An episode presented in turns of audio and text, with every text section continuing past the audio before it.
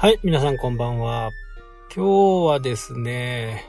まあ朝にじはんぐらいから起きてね、雨の中、ちょっとね、あの、釣り場を見に行ったんですけど、すごく濁っててね、狙いのこう、サクラマスってやつは、いると跳ねるんですよね。まあ鮭もそうなんですけど、こう羽が一切見えなくて、今日はね、撤退をしてきました。まあそれでもね、雨の中さんじゅっぷんぐらい降ってみたんですけど、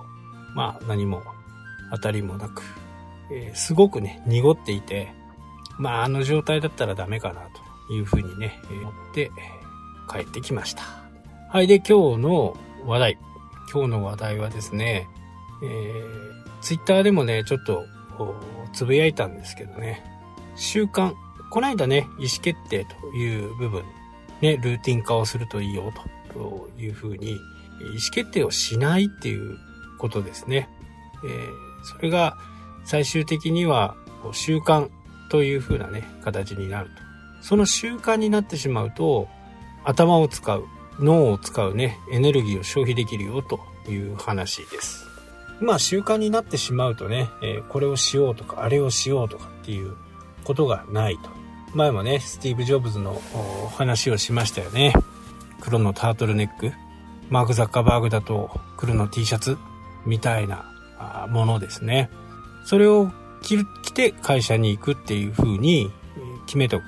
それだけでもね、えー、そこに脳を使わない、エネルギーがね、エネルギーを使わないということは、違うところにエネルギーを使えるわけですよね。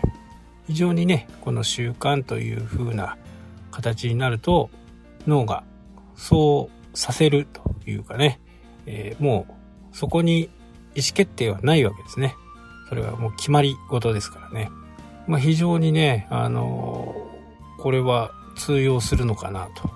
で、まあ僕もね、お客さんとこう話したりすると、やっぱりその脳を消費するんですよね。で、そうならないためにこう甘いものを食べるとかね、よく言うじゃないですか、糖分を入れるとかで、一日やっぱりこう相談事をされてね、まあ仕事上の相談事をされて、やっぱりねさんけんはちょっときついんですよね。でこの間話した通りね、えー、もうある意味どうでもよくなってしまう。自分では決められないっていうかね、こうした方がいいよとか、あこの方がいいんじゃないかとかいうことも決められない状態になってしまうと、まあ正確な判断ができないというふうになるのも、この脳が消費している、自分のキャパシティ以上なことを決めようと思うと、そこではねノーと言ってしまうことが、まあ、比較的多いと。全部が全部ね、えー、そういうものではないですけど、まあ簡単になればなるほどノーと言いやすくなると。で、僕の中でもね、このポッドキャストっていうのはもう習慣化されていて、時間のある時に、えー、取りだめをすることもありますしね、えー、毎日何を話そうか、こ何を伝えた方がいいのかっていうことをね、こう考えることによって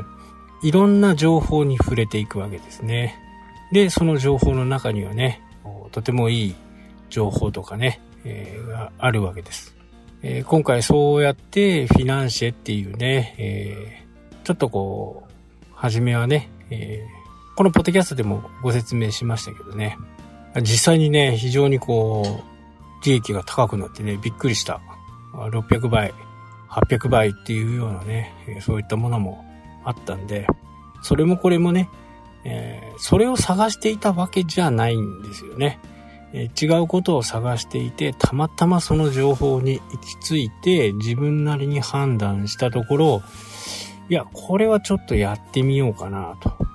金額もね、えー、さんぜんえんぐらいですから、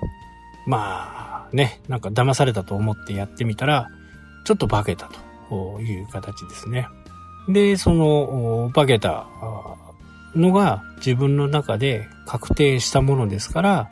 あそういうのをやってみないっていうふうにね、人にこう紹介したという風なね、過程があります。まあ、とはいえね、あのー、その時その時のタイミングとかね、相場感っていうのがあるんで、全てが全てね、えー、儲かるわけではないとは思うんですけど、ただ僕の場合そういうものに関してはね、だいたい自分でやって、えー、それからね、えー、ご紹介するっていう形、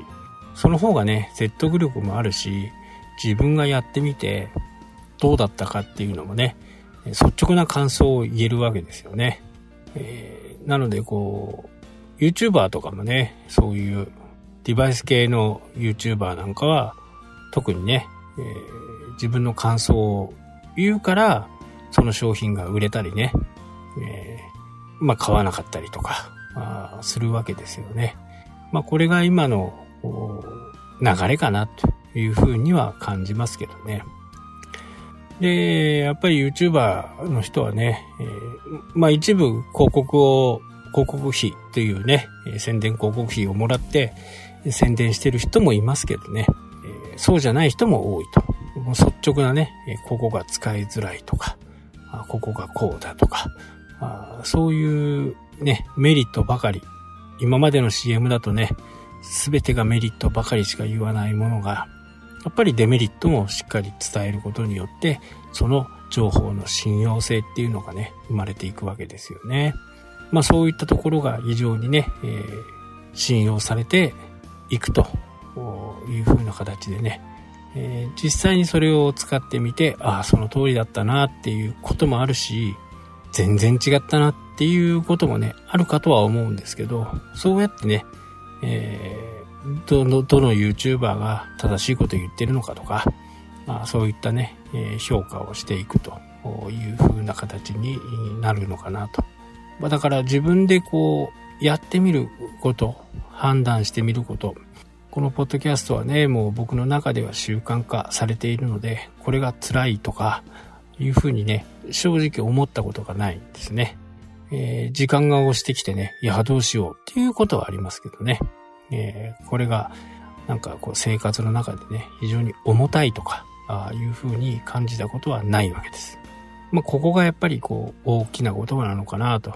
いうふうにね思います。まあ、その時にはね、どんなことを喋ろうかとか、今後こういうことをしゃべ、喋ろうかということは考えることでね、脳の消費はあるかとは思うんですけど、まあ判断するわけじゃないですからね、意思決定するわけじゃないんで、えー、何を伝えたら皆さんにね、えー、いい情報をお届けできるかというふうなことを考えてね、やっているんで、まあやっぱりそこの部分はね、もう習慣化されている部分で、僕の中ではこう、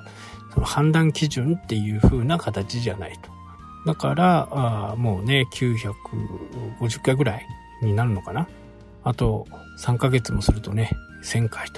という風にね、えー、なりますけど、まあ本当に、えー、全然負担に感じてないんでね。